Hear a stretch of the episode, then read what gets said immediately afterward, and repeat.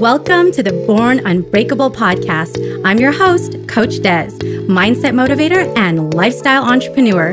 From lost trauma, disappointments, and devastation to healing, hope, and betterment, what has grounded me is my unbreakable spirit. We all have that spirit within us. Every week, I'm here to inspire you with stories of perseverance and growth. My mission is to help you crush self-limiting beliefs and to be unapologetically you. You are your only limit, so take action today. Let your unbreakable ride begin now. This episode is brought to you by Brasserie. More than just bra straps, the accessory I love. With styles from dainty to daring, you will too. Click the link in the description or go to brasserie.com and use promo code BUSHIP to get free shipping on your order today.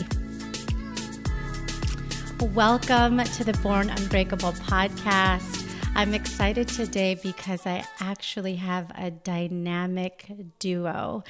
This is the first on this podcast show, and so I'm also excited just because of the connection that I have with female entrepreneurs who are also Filipinas. So a lot of awesome connection this morning, and it was funny because I actually learned that Jen is the wife of my sister's best friend's brother.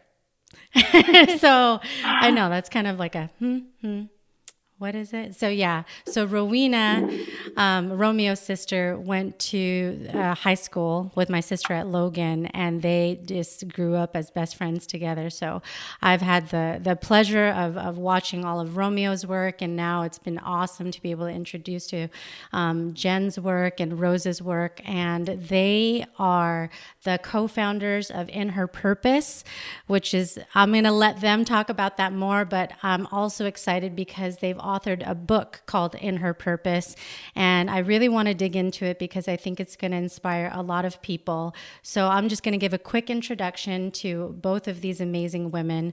Rose is a business mentor and a success coach for high-performing women entrepreneurs, and she's also the CEO of RVNB, which is an artist management agency. And Jen is a strategy and operations expert who has spent years in management consulting, over a decade in the tech industry, and now together this dynamic duo does so many things, including speaks, empowers, motivates women to find their success and their purpose. So thank you both for coming on the show today. I really appreciate it. We are so excited to be here. Thank you for having us. Yeah, so let's just dive right in. You know, as I mentioned, as first generation Filipinas, which I'm one myself, my father was born in the Philippines.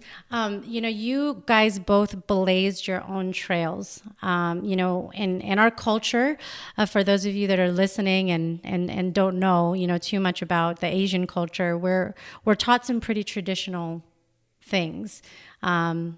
You may or may not have met a nurse or two that happens to be Filipina, or those in the medical field, or perhaps engineering, and that's awesome. I'm a big advocate for that path as well. There's a lot of success that comes of that, but it's a very traditional path, right? That we were taught, and both of you did something a little bit different than that. And I think many folks who decide to go down a different route, question, are kind of living up to the honor of tradition and the things that we're taught, or maybe deviating and taking a leap of faith to do something different. So I would love for both of you to share your personal story a little bit more.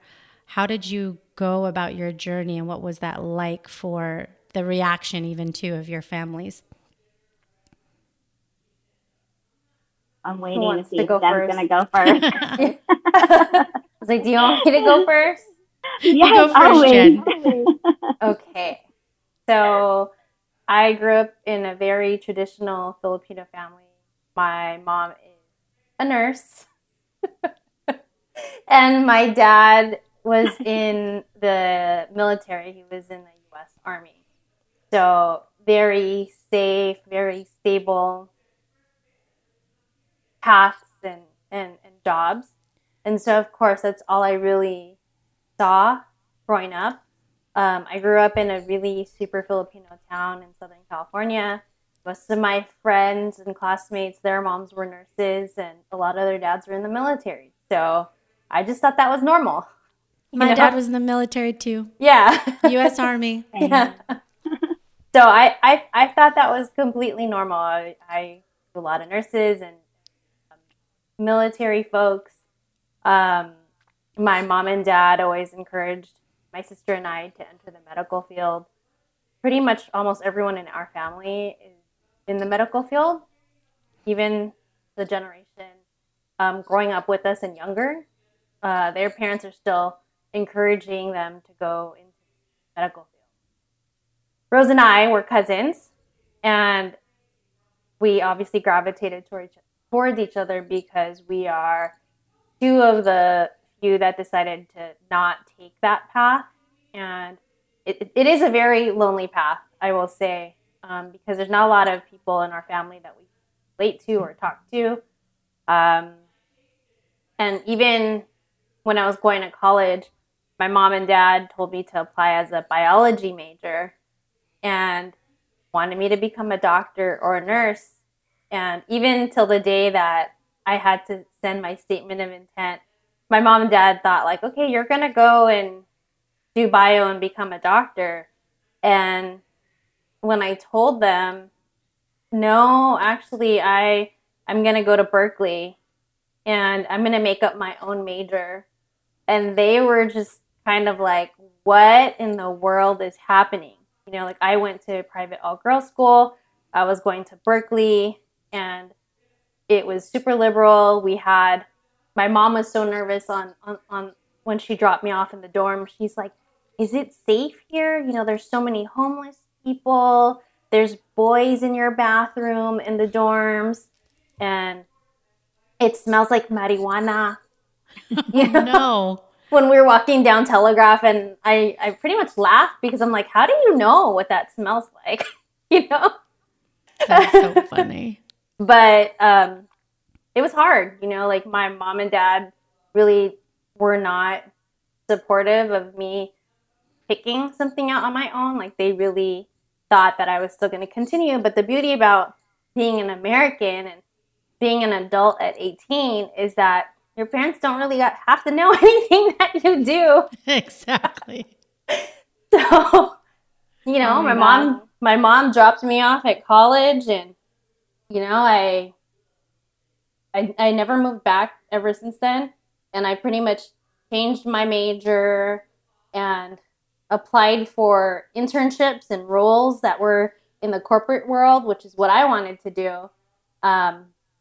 But still kind of health related, right? I had an internship at Allergan, which is the company that makes Botox cosmetic.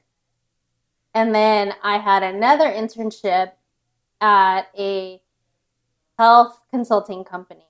And so in their mind, they're like, okay, you're still kind of in the medical field, but hanging really on, Jen. Yeah. Hanging on to that hope. Not really. And you know, when I graduated, and you know, they tell you like what the degree is, and my mom and dad were like, what is this? Like, I don't understand like what the degree is. And even till this day, my dad will make up like, oh, she's a business major or whatever. And I'm like, no, Dad, I made up my own, you know?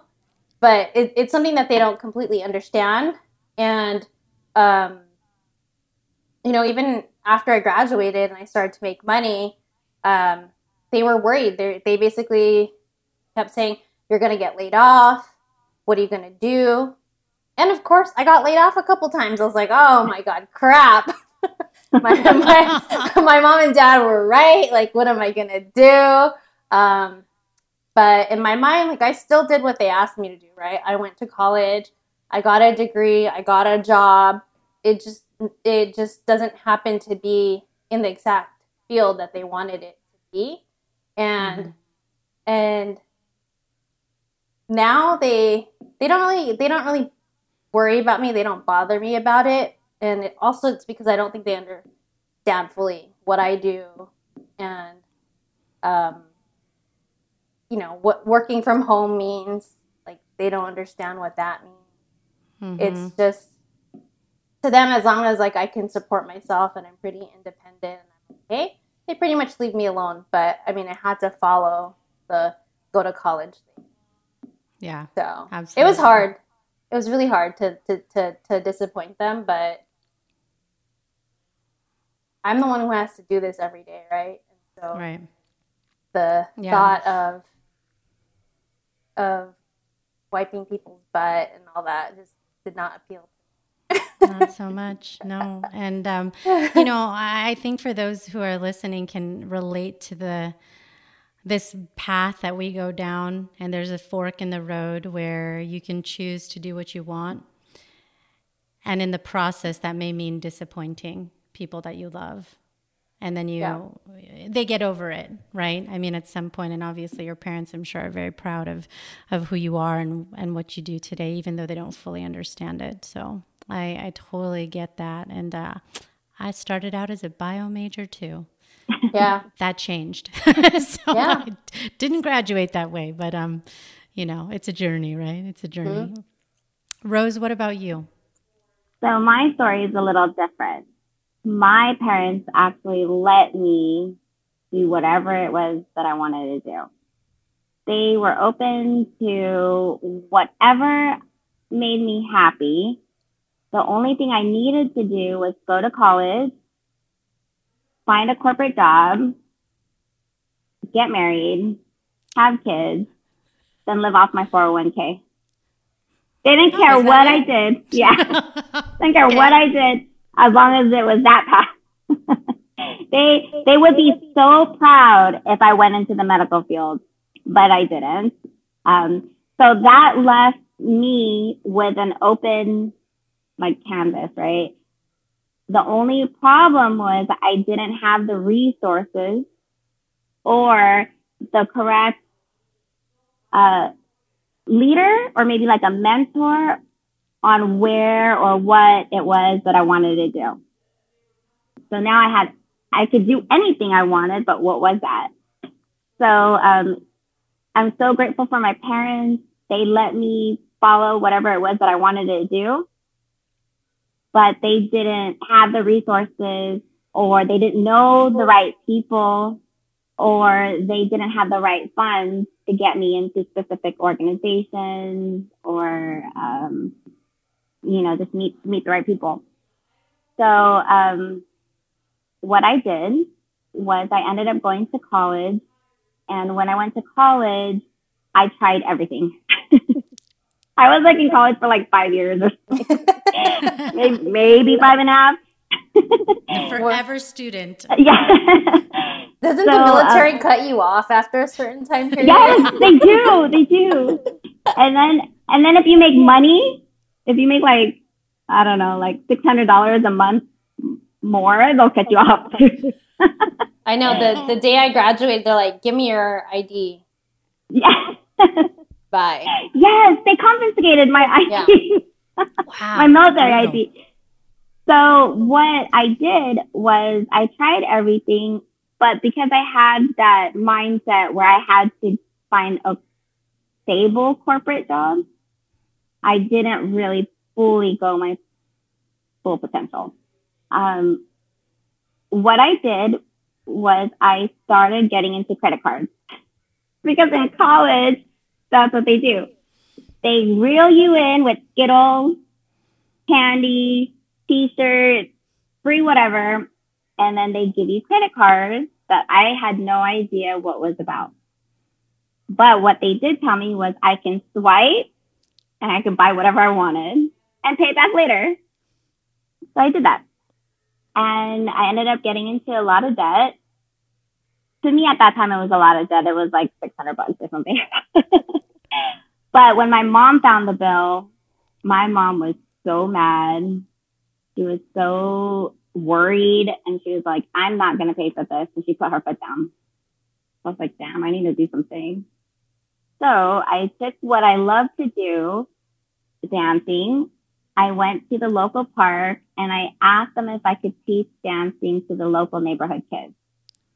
Charged like $20 for like 6 weeks or something like that. And I did, and it happened, and I did it for a long time. I think I did it for like throughout my whole college career.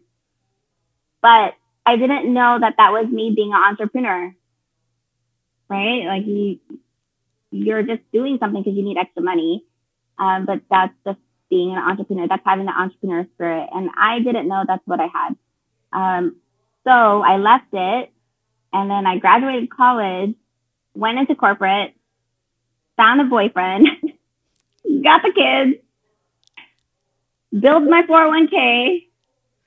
And then I found myself so bored, tired, incomplete, all of that stuff. And so that's not the recipe for happiness? Is that what you're saying? You don't do all that and everything is like perfect? No. Not for me, at least. So I was angry. I was angry. I was sad. I was praying all the time. What am I supposed to be doing with my life? There has to be more. I can't keep waiting for Saturday. I can't keep waiting for Sundays. And that's how we ended up here. We decided to write the book, and next thing you know, here we are.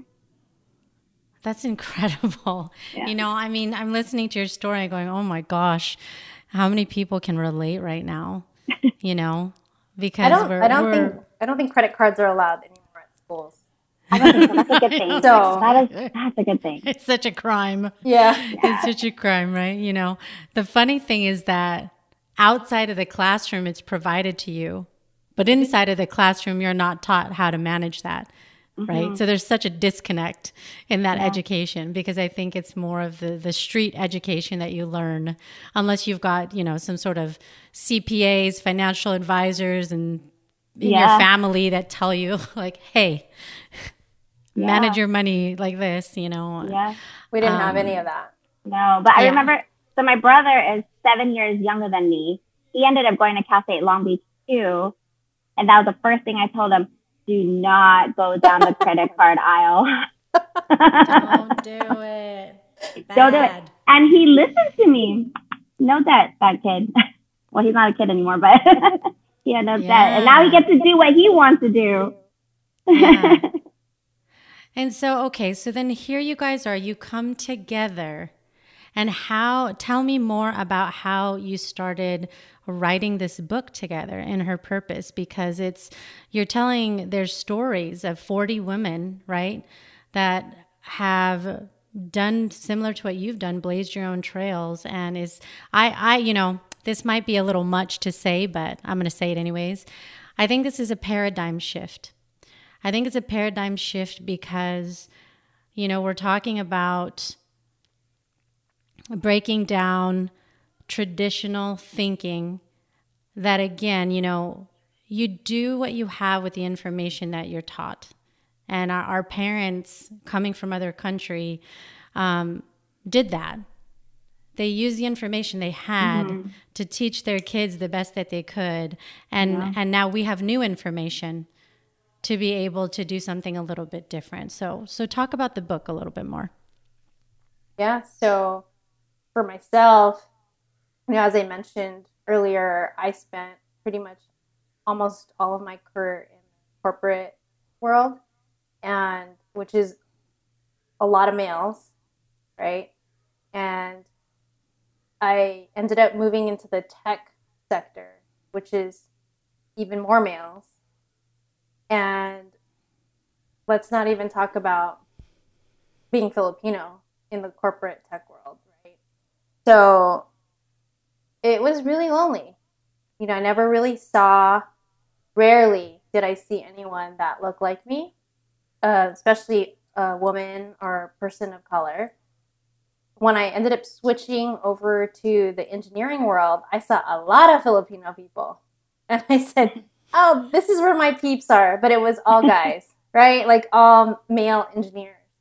And so it was pretty lonely. Like I couldn't, I had a hard time finding a mentor and finding a woman and a person that I could relate to that could mentor me. And so I kind of started to get discouraged and thought that I'll never get there. I'll never move up. I'll never have a seat at the table because I look too young or I don't have anything to say. Or sometimes people thinking like I'm the intern or something like that, right? So it was really lonely. And that's when I had reached out to Rose. I basically said, hey, you're a vice president.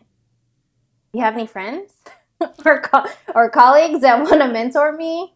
And she said yes. In fact, she was working as a vice president for an ad agency, and then she was also managing the Philharmonic. And so Rose was traveling around the world and meeting people that look like us that were making a lot of decisions, which I'll let her explain more about.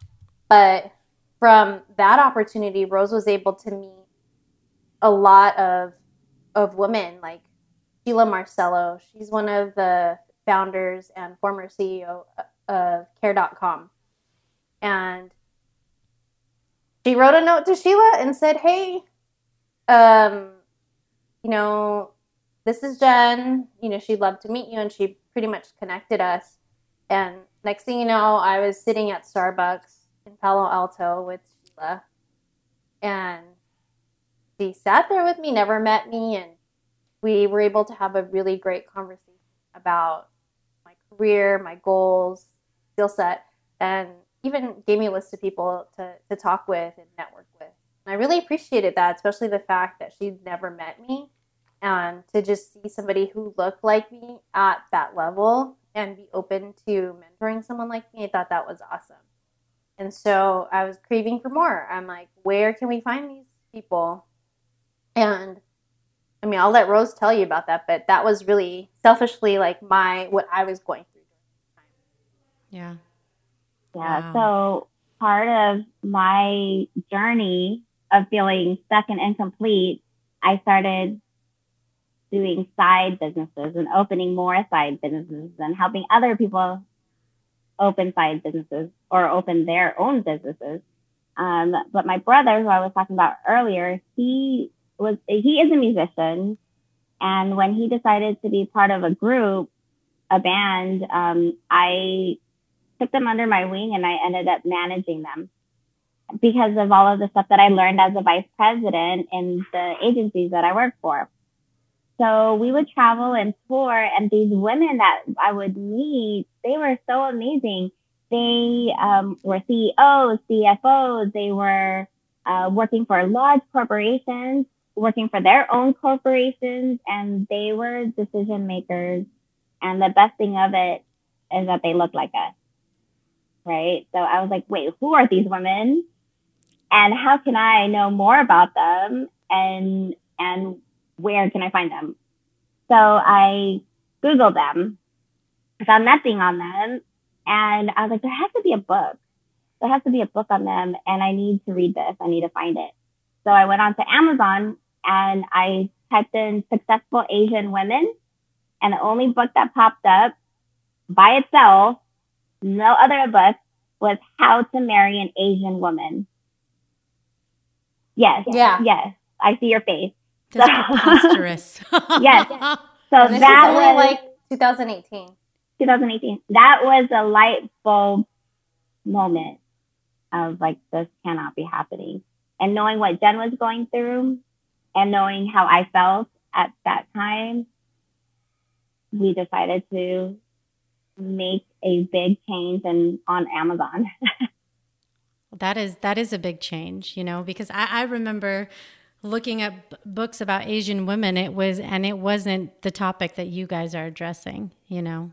Yeah. It was surviving war. It was, you know, other really amazing things that Asian women have gone through, but it wasn't about being an entrepreneur, you know, starting your own business, breaking the glass ceiling or anything like that. Yeah. So how did you approach these women to be a part of this process with you?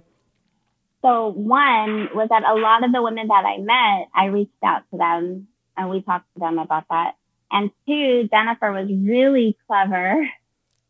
She was actually the force that made this happen, but she started DMing people. So Jenny can tell her more about that. Yeah. I mean, we started with our own network, and then we realized like our network is really short, right? And we couldn't find things on Google. So then I went to Instagram and started looking up people and hashtags and, sliding through people's DMs. Like one of them that I laugh about all the time is, Maffei really got me addicted to that TV show Basketball Wives. And so I was watching one of the seasons and I saw one Filipino woman on mm-hmm. Basketball Wives, and she happened to be Filipino, right? So I was like, oh, wow, there's a Filipino on Basketball Wives. And then I got just so angry about how they treated her. They would bully her and, talk crap about where she went to college, or that where she went to nursing school. And I'm thinking to myself, at least she went to college and she's starting her own business using her own money. You know what I mean? Mm-hmm. So of course, I was like a fan, and I started following her, and then I realized she was about to marry like one of my favorite basketball squad, she was going to marry a former Laker legend coach. And I was like, you know what? I'm just going to message her and let's just see what happens. And she doesn't have to respond to me. I'm sure she got a lot, but she responded. She actually wrote back and she ended up being a part of the book. And even after that, like we've just been working with her and her husband, Byron, and they've just been really supportive of like everything that we've been doing and really supportive of the Filipino community. And that was just from me watching TV and sliding through. Okay, we need to just take a moment. We just need to take a moment right now. Okay. Talk about sliding in a DM and getting this much from it. I mean, I think one of the things that I appreciate about that story is there's so many moments, Jen, that people have, like what you just described, and people stop short of sending that email, sending that instant message because of exactly what you said. Yeah. No one's going to respond to me. No one's going to care about what I'm doing. And the thing that I would encourage someone to ask themselves, if you're in that position right now and you're waiting for that moment or you've held yourself there, is it doesn't matter what happens, right? It's like you'll never know until you try, because the worst that could happen, like you said, is someone doesn't respond. It's not going to hurt anything, And so now you've got this two great resources, from this. They've been a part of your project. And besides that, they're ongoing supporters of what you're doing, which is so incredible. Yeah. So now people are like, okay, there's this book. I need it in my life. Obviously, they can buy it on Amazon. Is that the best place that you would say that people can go and buy the book? Well, some people are Amazon haters. So... they've asked us, where else can they buy it? And you can buy it at Target.com, BarnesandNoble.com, which are also big corporations. But if you don't want to support a big business, you can also buy it directly on our website on InHerPurpose.com. Or if you live in California, in Long Beach, one of the women featured in our book, Pat Engel, she owns a shop called Make Collectives in downtown Long Beach, and she carries our book there. That's amazing. Yeah. So there are many ways that people can buy the book, which I think is so important. And I want to also just talk a little bit about the community, because I think it's amazing that you have this, and I think it's going to change so many people's lives. Not just if you're Asian, but anybody who reads it, if you're a woman. And honestly, if you're a man, you need to be empowering your women. So you need to buy your woman this book, your daughters this book, your cousins this book. I mean, this is the kind of thing that when I say shift, this is how you make the shift, is you get the knowledge out there and you start to change the way that people think by real stories of real people and the things that they've done. So, but you have a community now, right? Like of women and people that support. So maybe talk a little bit of, and men, that's awesome. Yeah. So talk a little bit about that. Like, what kinds of events do you do, or what kind of programs that you do to help people do more in terms of finding their purpose and their direction? Well, we do hold virtual workshops, and we also hold live workshops and events. The last one that we just had was called Rise and Thrive. And that one was actually a fundraiser for Big Brothers Big Sisters. And we collaborated with Joanna Alba, who's a fashion designer. And we were able to get the kids who we called Littles from Big Brothers Big Sisters and hold this big fashion show for them. And they were able to walk down the catwalk with their cute little outfits that Joanna designed for them. But not only that, they got to walk with a very cool athlete.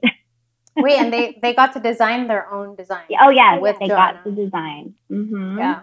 So it was a mentorship for these littles who want to know more about fashion designing, who want to become an athlete or, you know, whatever it is that they want to do. We were able to hold that for these littles, and it was an amazing event for sure. And then not only that, but we have other programs where we help other women discover what their purpose is and discover what it is that they are really meant to do. We go through different programs. There are women who already know, but they don't know where to start. And then there are women who don't know, and they just need some type of push to go out there and actually cultivate what that is. And so we hold programs like that. The one that I hold very near to me is called Own Your Purpose. And that one is where we take their business idea and launch it to the market. Yeah. It's like Shark Tank. Yes. Yes, it is. Yeah. There are women who have products. There are women who have services. There's a lot of women who are also were like me or are like me, where they felt stuck or bored, or they felt like they just didn't feel like they were or where they belonged, right? So we help them and we're the resource.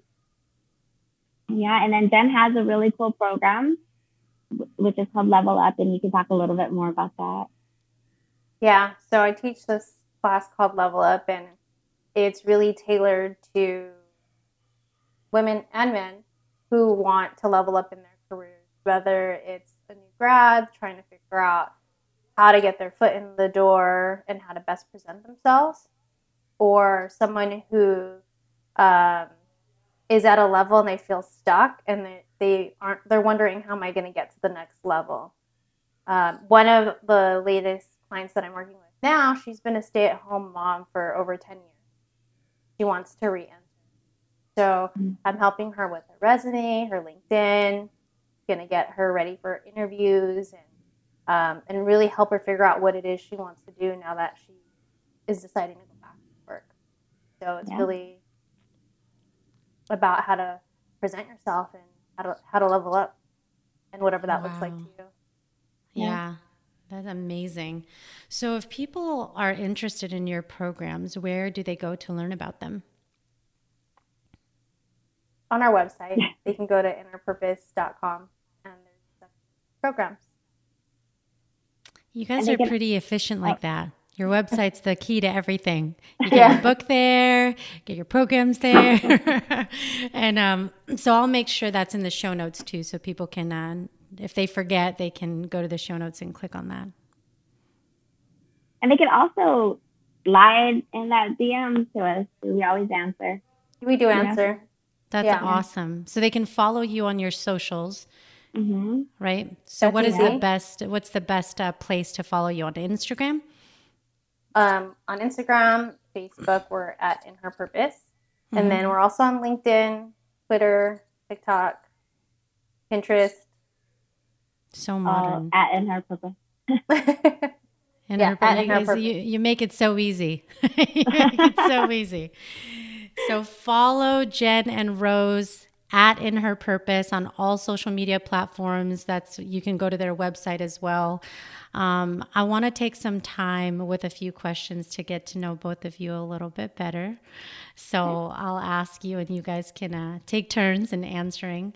So the first question that I have, we'll go back to you, Rose, is what three words best describe you?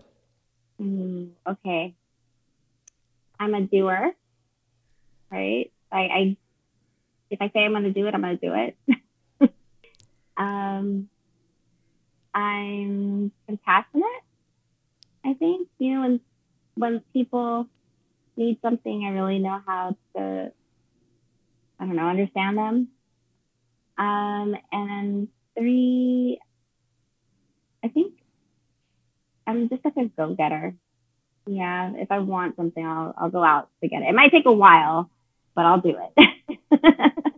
I think you've done pretty well at that. That's awesome. Doer, compassionate, and go-getter. Yeah. I like it. Jen, what about you? I had this friend in college, and he sent me this T-shirt, which says, "Oh, this totally reminds me of." It's still something that I laugh about and carry with me. It's classy, sassy, and smart-assy. That's you? That it rhymes. Yeah. It's even better. Yeah. I never forget that. Oh, yeah. I love that. He told me that in college. Yeah.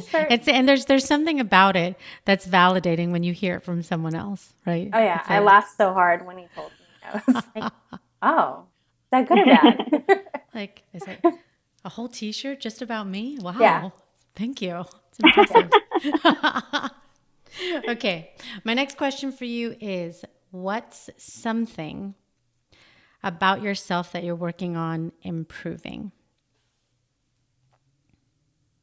Sunny. I can improve more on being on time. You're a military kid. You should be on time. Yes. Yes. There's always that 15-minute gap that I need to take care of. I either wake up 15 minutes early or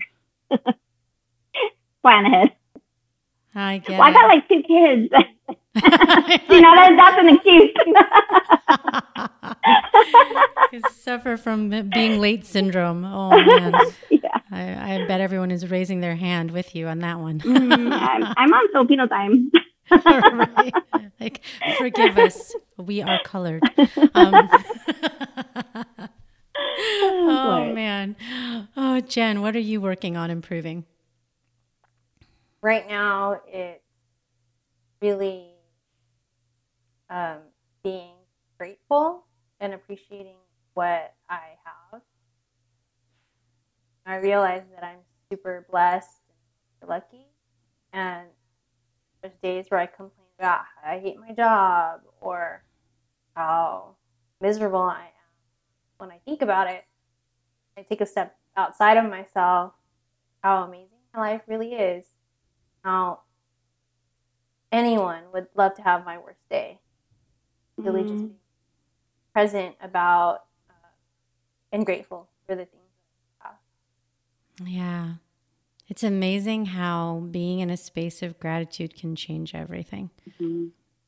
You know, that's one thing that if there's something that you can incorporate into your day, even just 10 minutes or less, writing it down, is a healthy way to get that out there. And I've had a few friends say that they even, to hold themselves accountable, they'll send each other a grateful.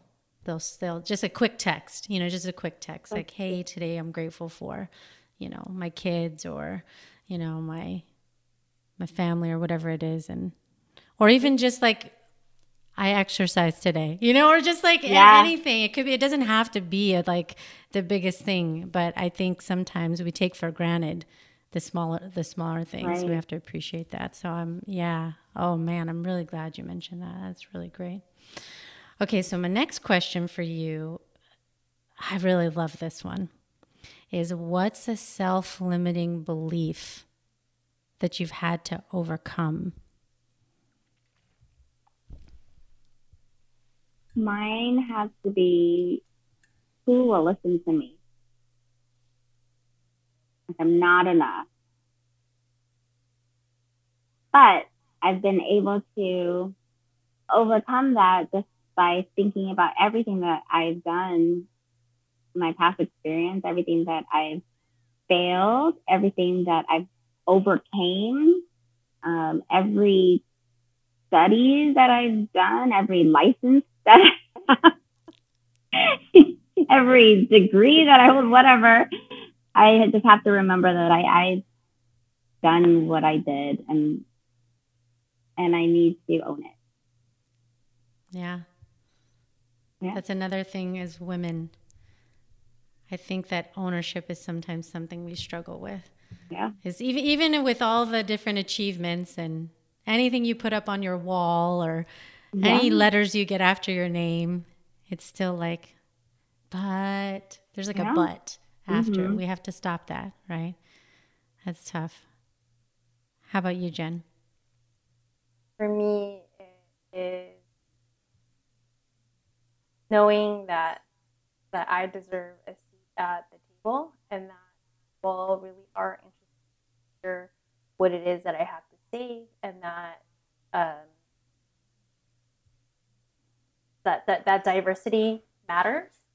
And you know, back then I didn't really see that as something that was valued at corporations, but I'm seeing it really shift now. A lot of companies are forming diversity and inclusion organizations and really focus on trying to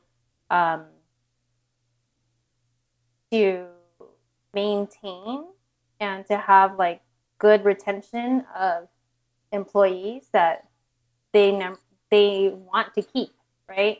And so at the company where I'm at right now, they have a huge focus on retaining and attracting talent from the Black and Latino communities, and especially also they have a huge push on women. And so back then, you know, I was always wishing, why can't I be so confident like that guy? Like, he's so confident and talks like he knows what he's saying. Everyone's like nodding their head, like, yeah, he's right.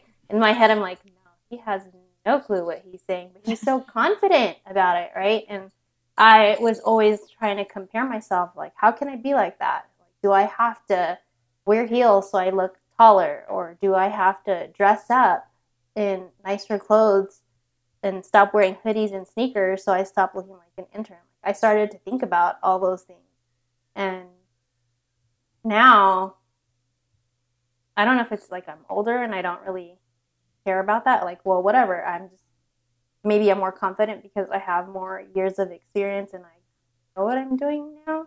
Back then I was always questioning, like, do I really know what I'm doing? People want to listen to what I have to say, and even when I would physically walk into a conference room in the past, I would sit on the outside or sit in the back of the room, and even if I saw an empty seat at the table.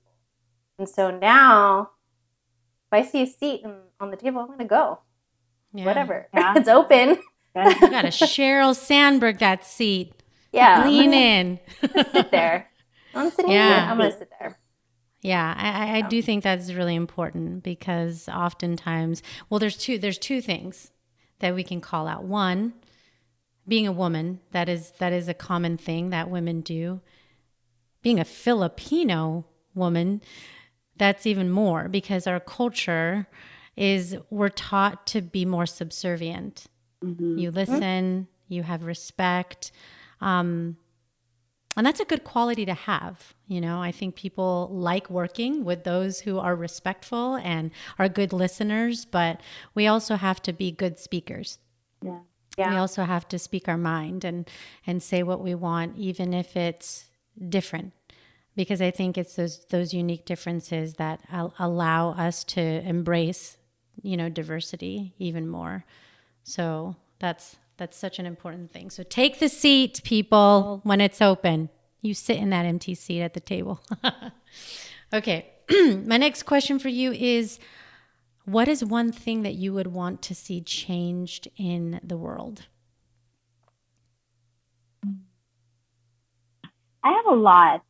But I'm going to focus on, for this question, I think it would have to be homelessness.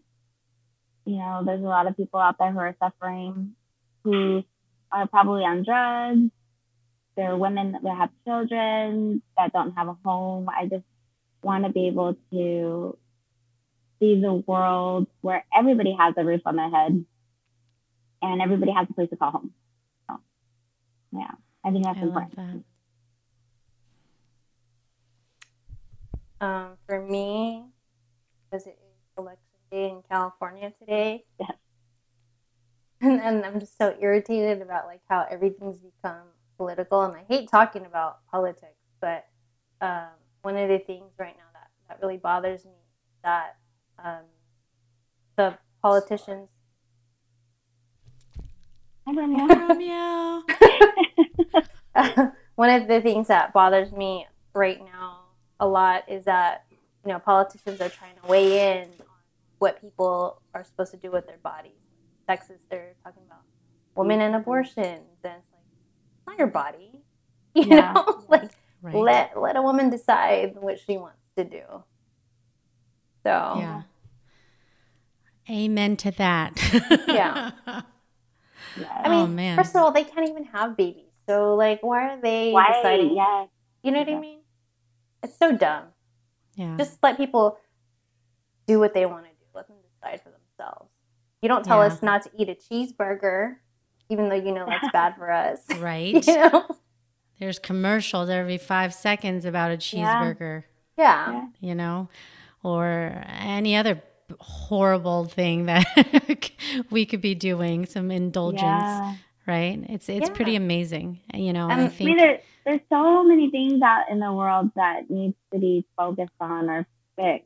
And then they go and they do this. Or like they're focused on this. It's like, what about the drug problem? What about the gun problem? Right? Like there's so many things. There's like an opioid epidemic. There's education problems. So many. Like even just like, you know, you've been to other countries, right? If you look at their list of ingredients of ketchup, in the UK has like 4 things. You look behind the ketchup bottle here in the United States, it's got like 1,000 things. Right. Like, how about that? Let's like ketchup is made out of a tomato, right? Like, what is all this other crap that you're putting? You're feeding us. So many things. Yeah. It's irritating. There's like a Netflix documentary on all of these things too. You know, all the things that we need to be paying attention to. But you're right. You know, I think that.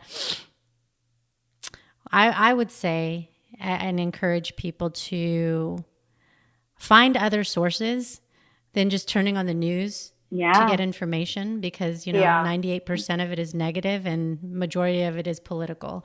And if you want to wake up and feel very divisive, that's the way to do it, you know. But if you want to wake up, you know, going back to the kind of the theme of this podcast, which is about being in your purpose, is you have to find things that enable you to take positive action and actually have some good influence in the world. So probably watching crazy politics is not going to get us much further. Oh. So that's another piece of advice to take from the show today. Okay. What about, speaking of advice, what is one of the best pieces of advice that you've ever been given? Well, in general, my father told me, this is like had to do with relationships. I'll give you two. Relationships is a man should never have to make you cry. Right? Like, my father told me that. My father said a man should never have to make you cry or to ever get in, to have that feeling where you just have to cry. Okay, so that's one. Two, the next thing will always be better.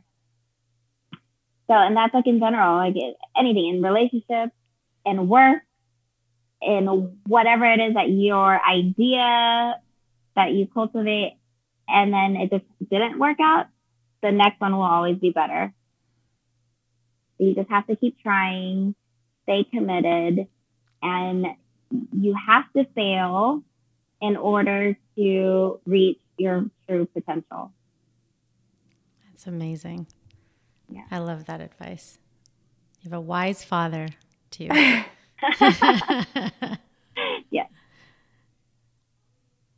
For me, it was one of my mentors when I was in college. He told me once you get a real job, still live, spend like you were still in college. And what he meant by that is, you know what it feels like to be a broke college kid, and you know that you're capable of living like a college kid. He wasn't saying like, you know, eat ramen and pizza all day, not that. But what he was trying to say is, you know, once you start making real money, don't go blow your paycheck off and buy a new car or buy all these brand name purses and shoes and whatever credit card stuff you want to end up in. Credit cards. I know. No credit cards. So what he told me is basically is to not spend above your means, don't live beyond your means. But what was equally important is that you pay yourself first. And what he meant by that is by investing in your future. So he told me, you know, max out on your 401k, even though your paycheck is going to be. He encouraged me to get a financial planner who helped me get life insurance at 20, I think I was 20 years old. Mm-hmm. And I'm like thinking to myself, like, why do I need life insurance? But I'm glad that I got it at such a young age, mm-hmm. because then, you know, you don't have health problems. It's super cheap. What else did he tell me? Basically, like, to have like short, medium, and long-term goals. Mm-hmm. Like, I had a financial planner since I was 18, and he would ask me, okay, like, how are you going to pay for college? How are you going to save for a house?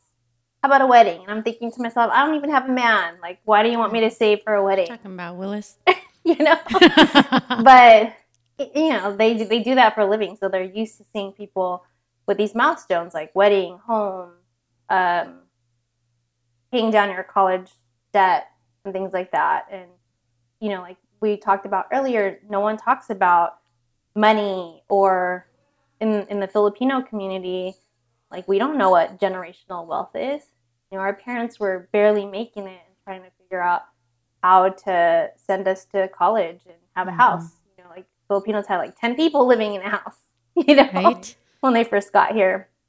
But for our generation and above, like, I think it's really important. I want us to have generational wealth. Like, I want us to be able to write wills and have trusts and, you know, be business owners, like have enough money where you know what a prenup and what alimony and what all that stuff means, you know? Exactly. Like that's stuff that people never teach us. You know, instead, like, growing up, a lot of Filipino families, they're buying like fancy cars, like nice brand name things and just all this expensive stuff. And, you know, I look at my mom now and she's like, I don't even care about any of that stuff. I've had it. I've like, I don't need it. So like now, you know, growing up, I'm more mindful about like, well, why do you need that? Like, it's nice to have, but like, that shouldn't be everything. Like, you should be thinking about, at least for myself, like, how can I retire at a certain age? Like, I don't want to work until I'm like 76 or whatever that age is. Mm-hmm. Yeah. So. Yeah. Joe Coy talks about that in his special, Filipinos and their Louis Vuitton purses and all that. But it's, I mean, it's a thing. It's funny because we can laugh at it just because, you know, all of our aunties and maybe at one point even ourselves, you know, had our share of handbags or whatever it is. I mean, I still do. Like, right, but inside, right? But inside there's like Tupperware, right? Right. No, I don't have Tupperware and I don't have Sky Flakes crackers in there, but my mom does. My mom always has like Sky Flakes. Bags. Right. Oh my gosh. Okay, so I have to ask, favorite Filipino food and favorite Filipino dessert? Like if you went to a Filipino party right now and you were starving, like what would you hope that was there? Kare-kare. Yes. Oh my gosh. And halo-halo. Yes. I like kare-kare and Filipino. No, turon. Yes. Yes. Halo-halo, turon. Oh, I could go on. I like ube ice cream. Oh. But they never have that at parties, so. No, just the ube cake. Turon. The Red Ribbon. I would say at a family party, I would hope they have turon. And, oh, God, the cake that I hate the most at every Filipino party. Why do they buy mocha? Yeah, they do. Like, the mocha roll kind of thing. Yeah, like out of all the flavors of cake you can buy, like, don't buy mocha. Buy mango cake. Girl, yes. Yes, oh, my gosh. Yeah, I definitely in the last 2 weeks have had a turon and a halo-halo. My mom. So good. We got a Jollibee's nearby and like Filipino bakeries. So she's retired. Okay. These are the things that she does in her free time. Just to bring home. Oh my gosh. I found ube pastillas. And I'm like, what? Well, one of the gals in our book, Ginger, she has a cafe there in Vegas. It's called Cafe 86. And they have ube everything. They have ube crinkles, they have ube truffles, ube cheesecake. What else do they have? They have boba there. They have so many ube everything. I'm going to need a... I like the truffle. She's like, okay, guys, we're done. Yeah. I'm like, I need... a new trainer, a new exercise plan. It's like too much Filipino food and desserts are happening. Oh, man. But it's, you know, I'm just so grateful to both of you for this conversation because I think it's, you know, there's so much to celebrate about the richness of our culture. I know that both of you are just as proud as I am to come from a culture that is of really hardworking, most loving, karaoke singing, just amazing, you know, amazing families, and embracing that, but also just the things that we have to change as well in the way that we're taught and the way that we, you know, move on to the next generations, because I think the beauty of it is that we can have all of that, right? Yeah. We can embrace where we come from, but we can also embrace things like entrepreneurship. And I'm just excited for, you know, what's to come, especially with the work that you both are doing. Since I've started following you and learning about everything you're doing, I just couldn't be more proud to be a part of a community that is of women like you who are down to earth and are so willing to open your hearts to help others, you know, to be the best versions of themselves. Because at the end of the day, I think that's the kind of legacy that we want to leave. So thank you so much both for your time. Thank you. Yeah, I appreciate it so much. Awesome. Well, I can't wait to get with you again and follow the events that you're doing. So everyone, don't forget to follow Jen and Rose in Her Purpose again on all social media platforms and visit their website and definitely check out their book. Thank you so much. Thanks, ladies. Thank you. Jen and Rose, the co-founders of In Her Purpose. They are a really inspiring duo. Two cousins who came together to create not just a community, but a legacy.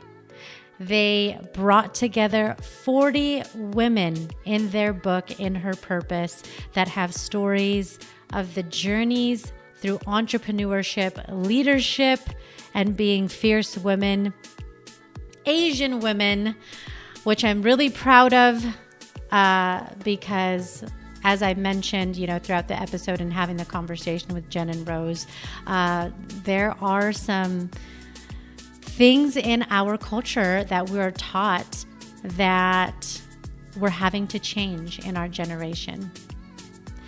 And we're not alone. Whatever history, culture, ancestry that you came from, I am sure that you can relate to the things that make it so beautiful. We're in a world, though, where we're evolving quickly in so many ways, economically, socially, technology-wise, and with that comes the necessity for us to change and innovate and cultivate new ways of doing things. So sometimes that tests tradition and it tests the things that we're taught. And so we have to create this friction in order for something better to be born. So we can embrace and sustain a lot of the wonderful traditions that we have while also being innovative, creative beings. And I would challenge you to serve the next generation in that way.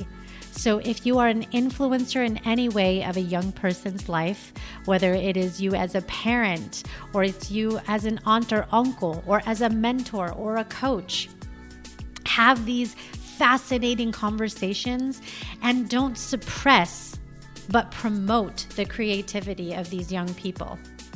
They are giving us ideas, new ideas all the time of better ways that we can do things. And that is the attitude that we have to embrace change constantly. I know it's easy to resist because change is difficult and challenging, but it is the way that we're going to continue to make the future better. So I hope that you learned so much from the interview today, both a little bit more about our culture. I haven't spent, too much time on the show talking about that. You've heard little snippets, and now today you've gotten a little bit bigger of a dose of that. And also just, leaning into your purpose. I really feel like that was the theme of this episode is, what is your purpose? Ask yourself that today. What are you here on this earth to do? When you wake up in the morning, what is the thing that drives you? When it is your day to pass, what is it that you want to be remembered for? Think about that today and lean into it. Follow Rose and Jen at In Her Purpose on all media, social media platforms, like I mentioned, and also tune in again next week, because Born Unbreakable is here to give you a dose of inspiration every single week. You are your only limit, so take action today. Thanks for listening, and I'll see you again next time. Take care.